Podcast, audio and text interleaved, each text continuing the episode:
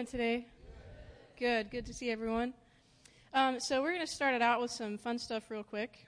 Um, my husband Omid and I, we've been doing the young adults for, I think, like six weeks already. Isn't that crazy? And uh, but our focus has really been here in the Holy Spirit.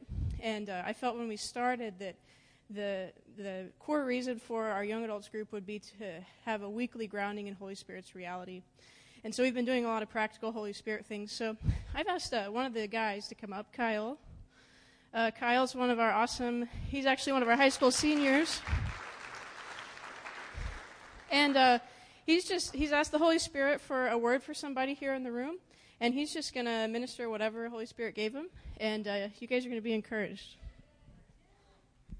Yeah. Okay, so I kind of have a word. It's a little shaky, but I feel like whenever I start giving it, it'll become clearer. So, is there anybody in this room who maybe recently, maybe a long time ago, has broken a corner of a picture frame with a football?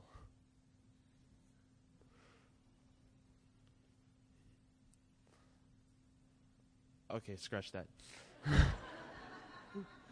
um, does anybody here know someone that works in oil or they work around the oil industry themselves? Okay, a couple. Do any of you actually work in oil? Your son? Okay. Maybe it's for a couple people? Should they come up?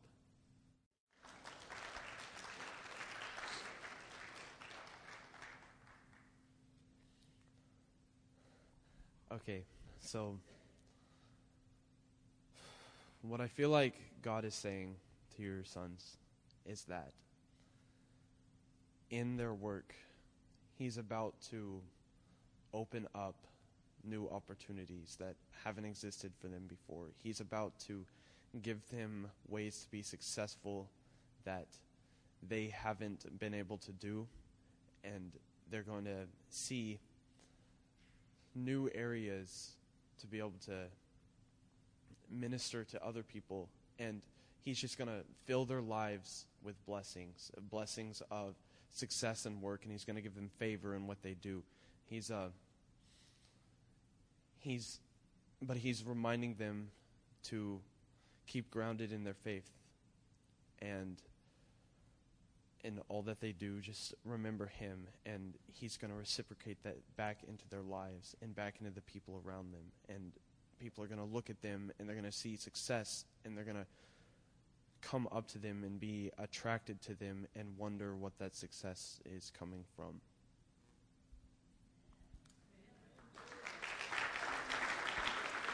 Yeah. Yeah, that's it.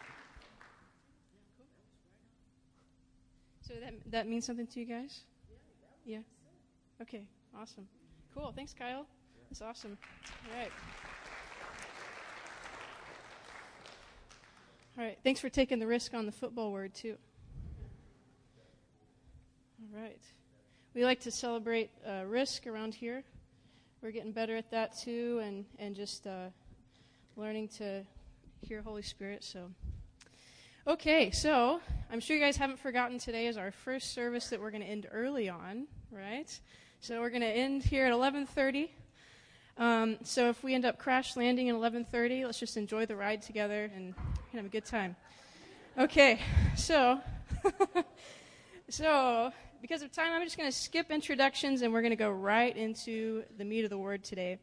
Um, the the title of today's message is "Loving Well: The Obedience of Honor." So let's start out in Ephesians 6. I'm reading out of the New Living Translation. In verse 1, it's addressing children and parents. It says, Children, obey your parents because you belong to the Lord, for this is the right thing to do. Honor your father and mother. This is the first commandment with the promise. If you honor your father and mother, things will go well for you, and you'll have a long life on the earth. Now, how many of you guys have parents? Right? Um, has anyone noticed that since Adam, there's no person in all of mankind who doesn't have two parents, right? Just doesn't work without two parents. So, um, even if you don't know your parents, every single person in this room has the DNA of a man and a woman flowing through them. And so you have two people who you are commanded to honor. Okay? Um, and also, you may have extras. You may have steps or spiritual parents um, who you can, uh, who fill that role in your life, who would also be recipients of this honor. Okay, so what I want to point out here um, is it says, Children, obey your parents because you belong to the Lord. So as a child, my job is to obey. The next verse just says, Honor your father and mother. This is the first commandment with a promise. So, as a child, I will obey. As a son or daughter, I will honor. So, uh, when I become when I became an adult and I moved out of my parents' house, I no longer had the the I didn't have to obey them per se, but I will always honor them. I'm going to honor my parents till the day I die. And I assume I'll probably honor them in heaven as well, right? So, this command is for every person in this room to honor father and mother. Okay, now, now the, the second thing I want to point out it says, Children, obey your parents because you belong to the Lord. So, this verse, right off the bat, it gives us the why to why we honor parents. So the why is children obey your parents because you belong to the Lord. Now in the why, it's not the, the parents aren't even mentioned, right? The because is because you belong to the Lord, right? So there's no um, exceptions or anything based on the parent's behavior. It's only because you belong to the Lord. Now we know in verse 4, it's talking to the fathers, telling them to not provo- provoke your children to anger in how you treat them and stuff like that. But those two statements are s- separate, and it's God talking to, to two, two, separate relationships. He's addressing the children, and he, then he's addressing the fathers, right? So there's no if. There's no children obey your parents if the fathers do not provoke your children to anger, right? Does that make sense? Okay, so it says children obey your parents. Does it say obey their parents if they're Christians? Nope. Obey your parents if they're making the right decision. Nope. Obey your parents if they're perfect. Nope. Okay. the kids are like, dang it. and so, so when I gave my life to the Lord at just days before my 17th birthday, at that point I was the only Christian in my house. And God showed me that this command was the same for me as it was for the kid who'd grown up in the Christian home. And so my job as a child of God was to obey and honor my parents. And it still is God's command to me to honor them. So the reason you obey and honor your parents is because of your relationship with Jesus.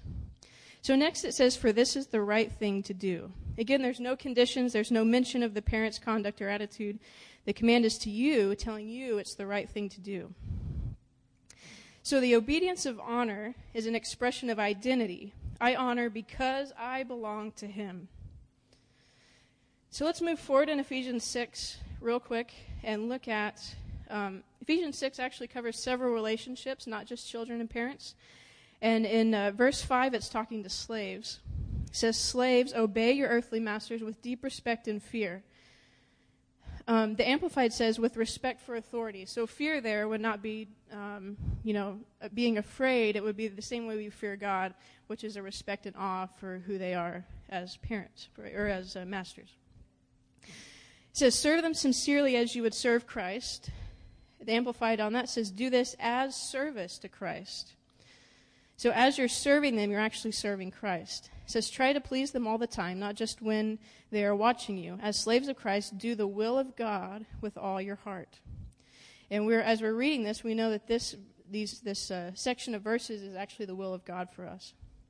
So work with enthusiasm as though you're working for the Lord rather than for people. Remember that the Lord will reward each one of us for the good we do, whether we are slaves or free.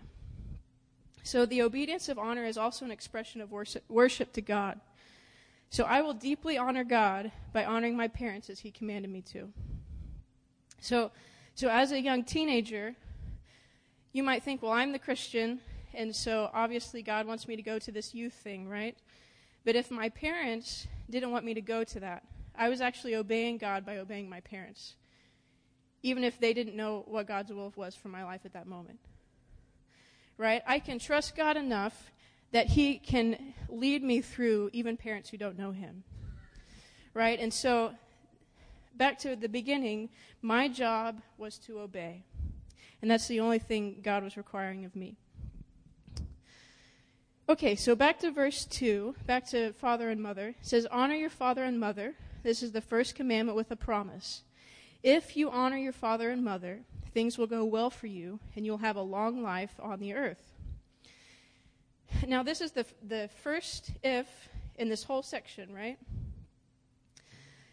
It, and this is the only conditional statement, meaning it's subject to one or more requirements being met. So if you honor your father and mother, things will go well for you, right? Um, and again, there's no condition on how the parents are acting. The if to me says that if you don't honor father and mother, then you won't get the benefits of things going well for you and living a long life on the earth. Now, the if is not God punishing us or being mad at us. He's actually protecting us and he's given us a heads up that there's a spiritual law in place that's as real as the physical law of gravity, right? And so if we violate that spiritual law of honoring parents, then we're going to be reaping those consequences, whether we're aware of the law or not, right?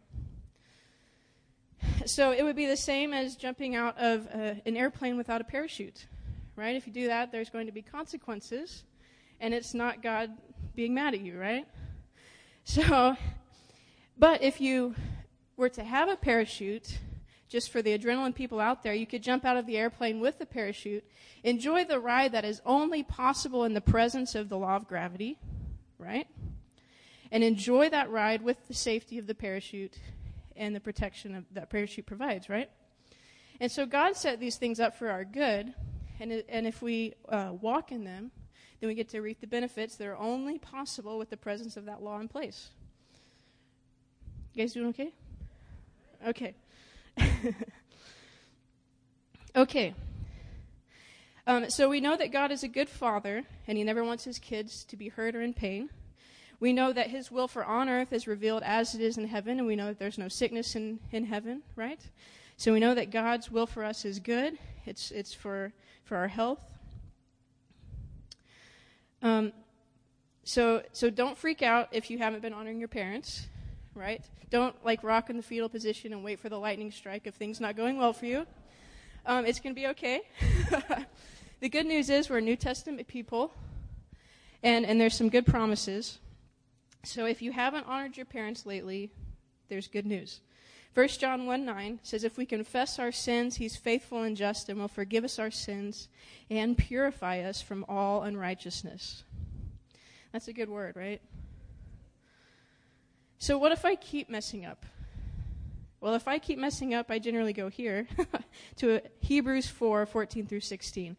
It says, Therefore, since we have a great high priest who has ascended into heaven, Jesus, the Son of God, let us hold firmly to the faith we profess. For we do not have a high priest who is unable to empathize with our weaknesses, but we have one who's been tempted in every way, just as we are, but he was without sin.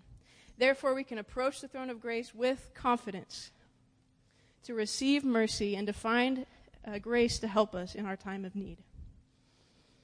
That's another good word right there. So, if you haven't been honoring your parents, turn to God, ask for forgiveness, receive His forgiveness, and receive His grace to start honoring and walking that out as He commanded.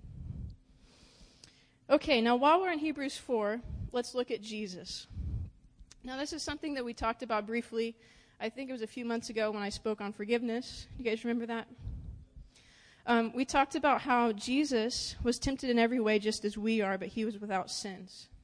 Uh, the New Living said he faced all the same testings we do, yet he did not sin. So um, I said this before, but I feel like it's important and applicable to this message as well, so we're going to touch it briefly, okay? You guys okay with a little repeat? So if Jesus was tempted in every way that I am, but he was without sin, how is it possible for Jesus to relate to me? And we know that Jesus had decent parents, right? His parents loved God. They we talked about last time they went and looked for him when he was lost in the temple. And uh, you know, I think negligent parents probably wouldn't go look for their kid. you know? So, so he had decent parents who were trying to follow God, right? Um, so how is it possible? And Jesus' parents were together, as far as we know, they weren't divorced, right? So how is it possible for Jesus to be my high priest and to empathize with my weakness if I had divorced parents and his were together? Unless the temptation is actually separate from your circumstance. So the temptation to not honor parents is actually the same for every human being, regardless of circumstance, regardless of the parent's behavior. 1 Corinthians 10:13 says, "No temptation has overtaken you except what is common to mankind."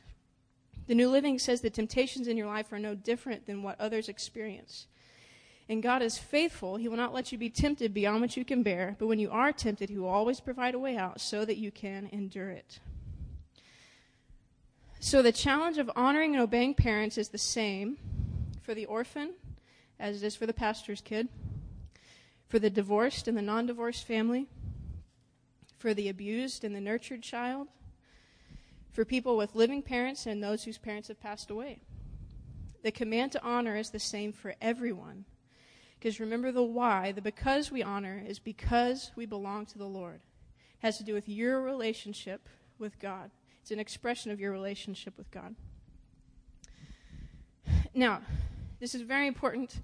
If you are in a physically abusive situation or a dangerous situation or even a, um, a relationship that needs some boundaries, honoring does not mean you have to stay in that situation. You can honor from afar because honor is actually a position of your heart towards that person. And I, I would propose to you that honor, true honor is impossible without forgiveness.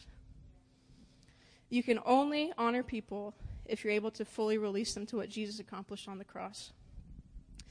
So, and again, I would recommend go listen to that message on forgiveness because we talked a lot about that. And also, obviously, having abusive parents is not God's best, nor is it His will for your life. But whatever situation you're in, He's going to provide grace for you to obey Him, and He's going to provide the protection you need as you honor Him we all we all uh, uh, experience a level of imperfection because of the choices of, of others, right? And that's not always God's best. But even in that, we can obey. Okay. So, with that in mind, like we said, it's just as hard for the kid with good parents to obey the command of honor as is the kid with bad parents, right? So, if that's the case, then I need to say don't fall into the trap of comparison. So if, let's say, your dad is abusive and alcoholic or is even absent, right? You may look at your friend who has a good dad, or maybe a seemingly perfect dad, and you may say, wow, it's impossible for me to honor him. It's, I can't honor my dad, but it's probably pretty easy for you to honor your dad, right? Has anyone ever felt that? So the trap of comparison creates an illusion that you are exempt from obedience. But the truth is, the temptation is the same for everyone. Do not disqualify yourself from obeying God because of your circumstances. Do not disqualify yourself because it seems harder for you than it is for others. And um, so the truth is, choosing honor is just as hard for everyone. We all must choose grace and we all must choose to obey God. It's actually a choice. So there's a good story that highlights what Jesus says about comparison and it's in John 21. Um, this is the section where Jesus reinstates Peter, and it's where Jesus is saying, Peter, do you love me? Yes, Lord, you know I love you. So that all just happened, okay? So, verse 18 through 22, Jesus is talking to Peter. He says, Very truly I tell you, when you were younger, you dressed yourself and went where you wanted. But when you're old, you'll stretch out your hands, and someone else will dress you and lead you where you do not want to go. Jesus said this to indicate the kind of death by which Peter would glorify God. Then he said to him, Follow me. Peter turned and saw the disciple whom Jesus loved was following them. This was the one who leaned back against Jesus at the supper, blah, blah. We know that's John, right? Okay. so when Peter saw him, saw John, he asked, Lord, what about him? Jesus answered, If I want him to remain alive until I return, what is that to you? You must follow me. Okay, so we have this this picture. Peter is having this intimate conversation with resurrected Jesus. Okay, he's walking with him. Um, unless I missed one, this is the first interaction that Peter has had with Jesus since that pretty devastating moment when the rooster crowed. Right? Remember that when like Jesus looked at him and he's like, "Dang it, I messed up. I'm so sorry." it's like all the movies had that look at Jesus is like, "Peter." I have a feeling it was still saturated with love. Um, but anyway, so Peter, you would think he would be all ears to Jesus at this moment, right? He's getting the chance to, to make up with Jesus and to work things out. So Jesus tells Peter about his future. And so Peter hears that, he, and I would imagine he's looking at Jesus, receiving that. But then he has to look away from Jesus and look at John. And then he says, What about him? And Jesus' reply to that is if I choose to have John live forever, what is that to you? You follow me. So Jesus is telling Peter, all that matters is that you're faithful to do what I'm telling you to do, no matter what your life looks like compared to someone else's. You must follow me. So Jesus is like, no comparison. You and I are right here, and this is what I'm calling you to do, is you look at me and you follow me, whatever I'm telling you to do, whatever it looks like. Now, just a little bit of extra tidbit. Um, both Peter and John, I would say, were Jesus' closest friends when he walked the earth. So there's tons of, of times when it says, like, just Peter, James, and John, or just Peter and John went with Jesus. Um, I've got all these here. If you like the references later, I can give them to you. Um, but the Transfiguration healing the 12 year old girl, Passover preparations, and uh, Gethsemane, the garden, that garden with three syllable name. so, and, and all of these things were pretty intimate moments for Jesus, right? Especially the garden one. And so I would say he would probably only bring his closest friends into those intimate moments, right? And so you may look at these two futures Peter's, where he was going to die to glorify God, and then John, where he uh, supposedly would live forever. And you might say, well, maybe Jesus just loves John more. But the reality is, both of these men were really close to Jesus. And so from that, we can see that it's not a matter of Jesus loving them more, it's just his plan for that man. Right? And as long as they stay looking at Jesus, it doesn't really matter what the other guy's doing anyway. Right? You're not going to going to see the other and think that you're getting ripped off. Does that make sense? Also, we see later in Acts how both men had crazy powerful, multi generation impacting ministries, and they're used very powerfully by God. So, both of those men um, used mightily. So, do you ever look at someone else's life compared to your own and think God must love or even like them even more? Yeah, sometimes. well, in response to that, I would say one day all that will matter is that you follow Jesus when he said, Come. So, someday all that will matter is that you obeyed God. You will give an account. You will not give an account for your parents' actions. You won't give account for your friends' actions. You'll give account for your actions.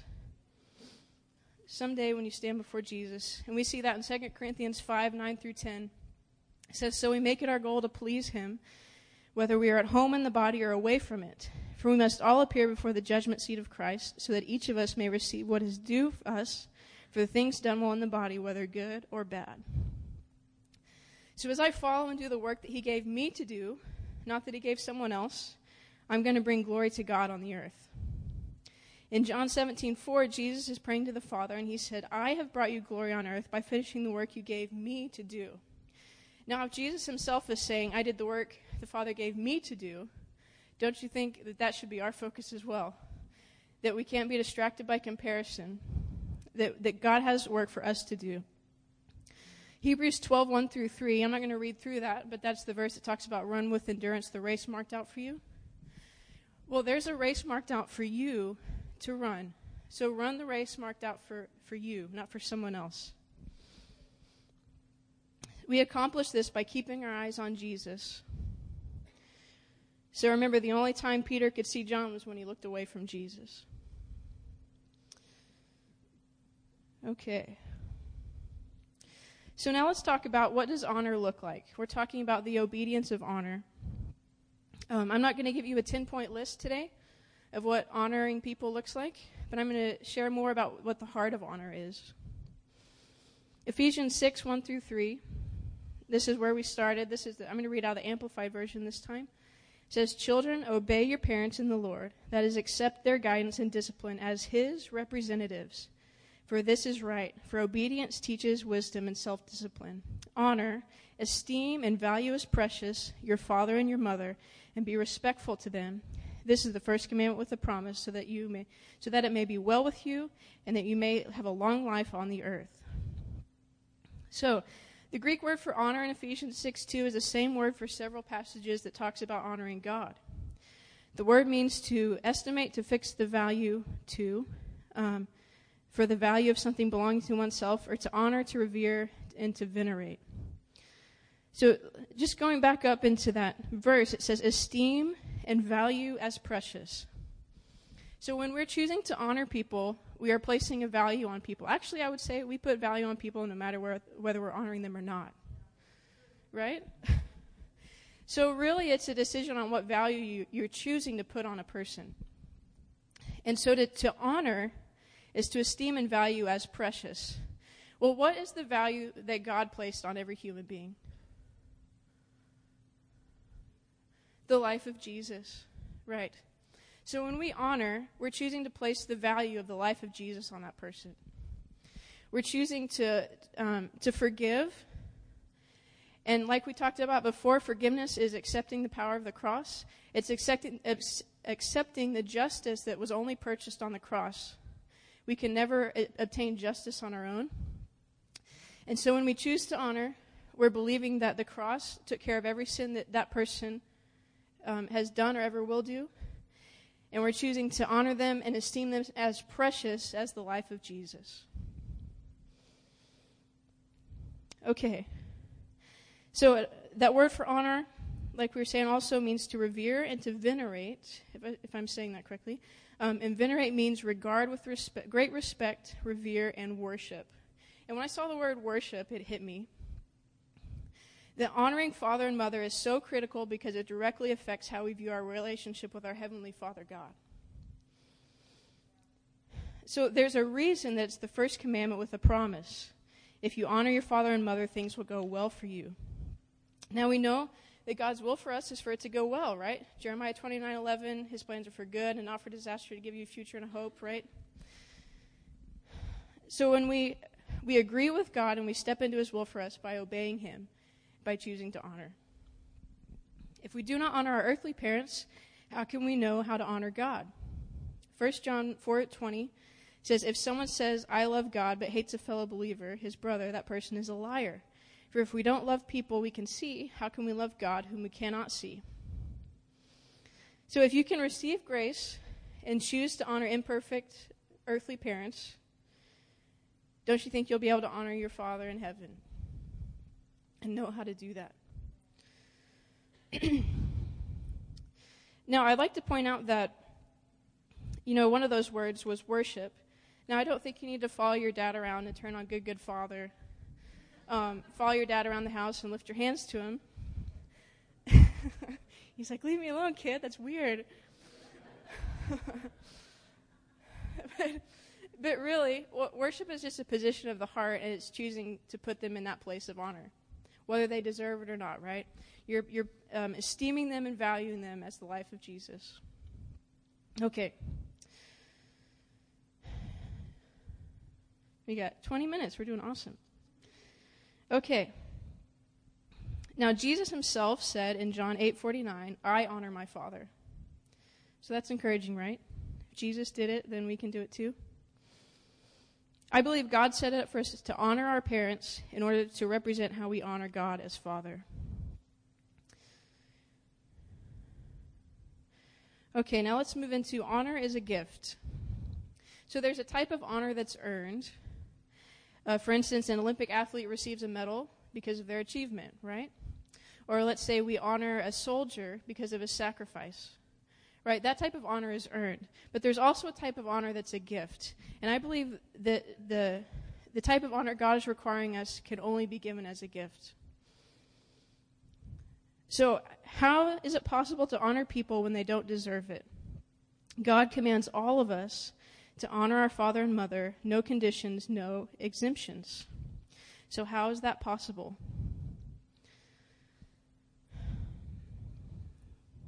Let's look at Galatians 6, 7 through 10. Don't be misled. You cannot mock the justice of God. You'll always harvest what you plant. Those who live only to satisfy their own sinful nature will harvest decay and death from that sinful nature. But those who live to please the Spirit will harvest everlasting life from the Spirit. So let's not get tired of doing what is good. At just the right time, we will reap the harvest of blessing if we don't give up.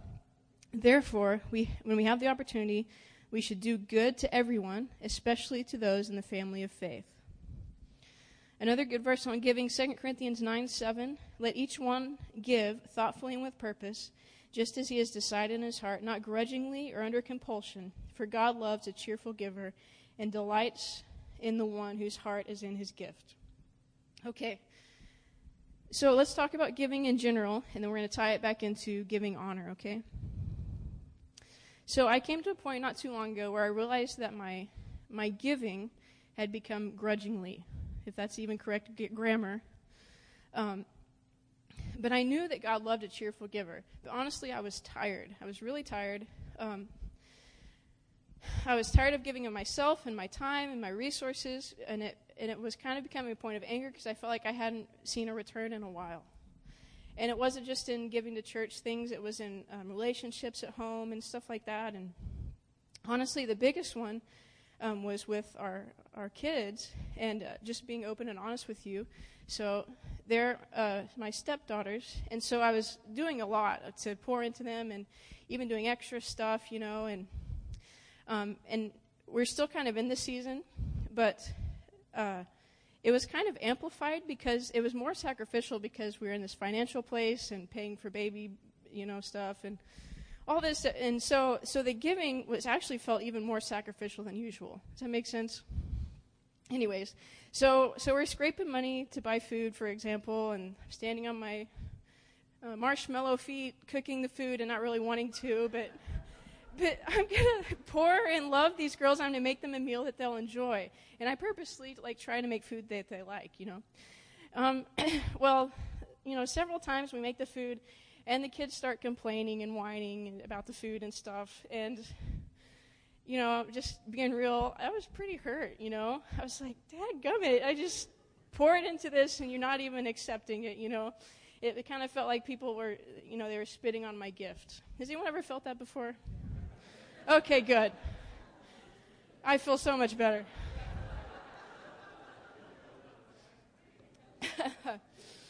um, and that's just a little example. You know, I done elaborate birthday parties, and then like an hour after the party, they're whining that they didn't get something, and I'm just like, ah, love the child. Okay, I'm just gonna leave the room and go throw something.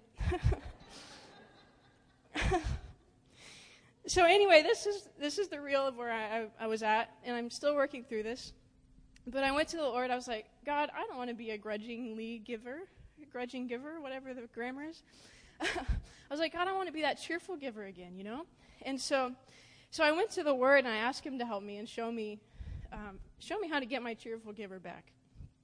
And, and so I started reading uh, those verses that we just read on giving, and then I read through 2 Corinthians 9, 6 through 15. And that's a super long passage, and we're not going to read through that. But, but it talks about um, giving as sowing, right? And sowing and reaping, and how God provides seed to the sower and bread for food and, and all this stuff. And I had this realization that a cheerful giver freely gives to the receiver as though they will never receive anything back from that person, not even appreciation. Then looks to God for the return. And then I realized that Jesus is the perfect example of this for us. Because how many of you know that Jesus gave a gift that we could never repay? So there's this verse um, in 2 Corinthians 9 9. It says, They share freely and give generously to the poor. Their good deeds will be remembered forever. So, how many of you know the poor cannot give anything back? they are completely incapable of giving you any return for your gift. And we know in Romans 5, 7 through 8 that it says, Very rarely will anyone die for a righteous person, though for a good person someone might possibly dare to die. But God demonstrated his own love for us in this while we were still sinners, Christ died for us.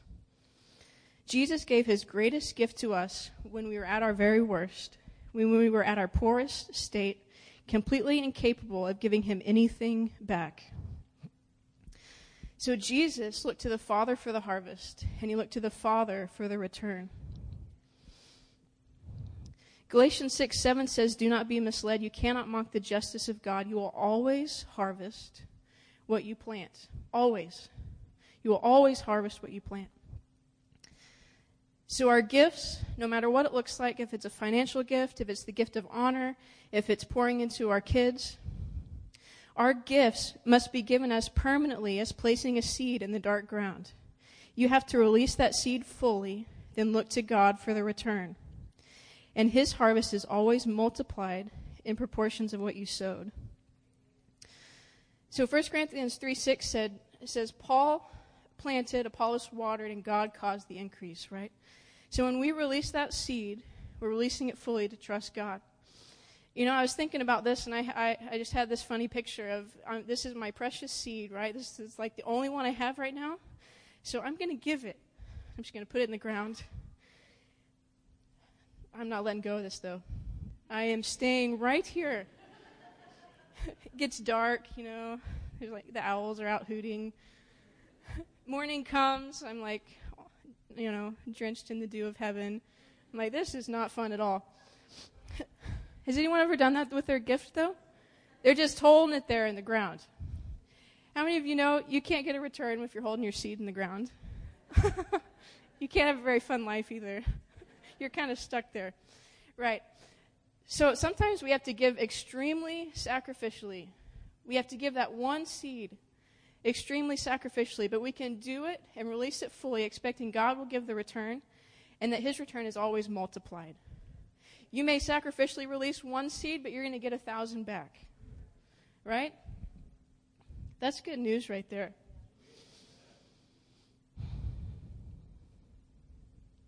So a true gift expects no return from the, uh, from the recipient. If you got a return for what you gave, it would actually be a purchase. Right? If you made an exchange with that person, it would be a purchase that we can actually give and look to God for that return.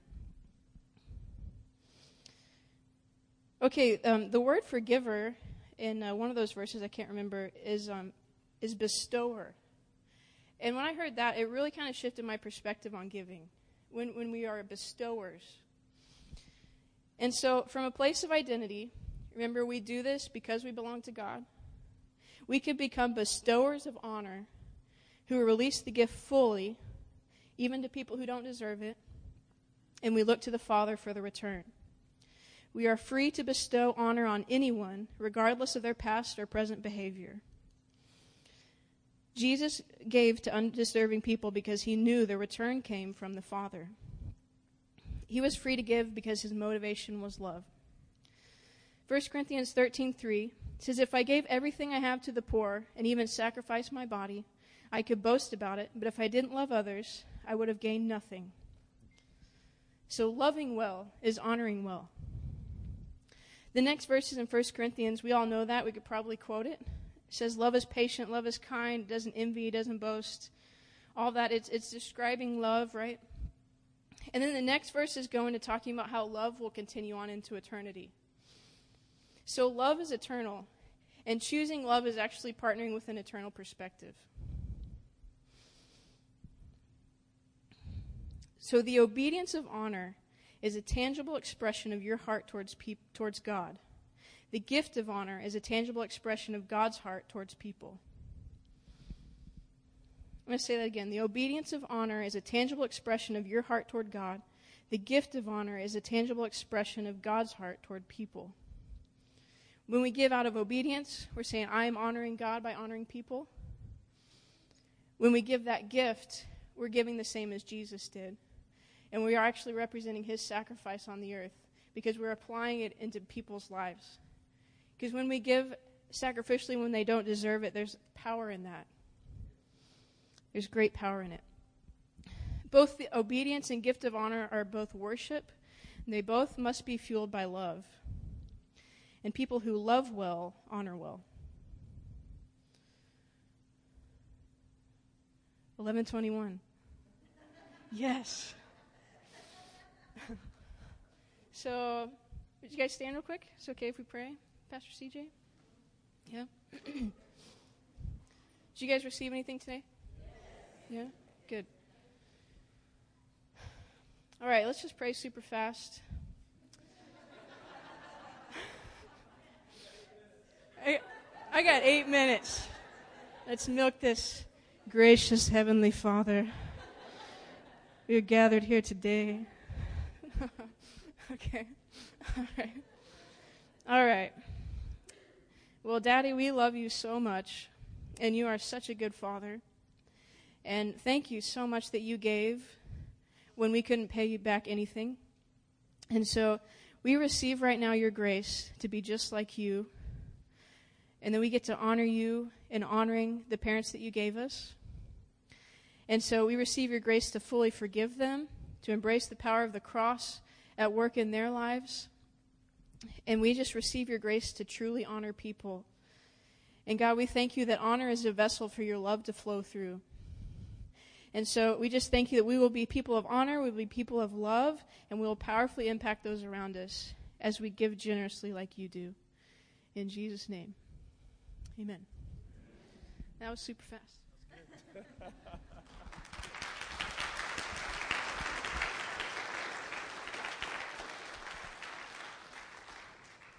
Amen. Wasn't that good? It was awesome, wasn't it?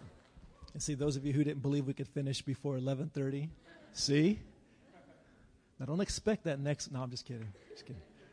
No, but uh, anyway, uh, remember 2 p.m. We'll have our uh, the homegoing service for Teresa Barnes, and if you would again park in the back, uh, us younger ones, uh, we want to save room for our our guest and and our senior saint, so they don't have to worry about the stairs. All right, you guys have a great afternoon and a blessed week, and we'll see you soon.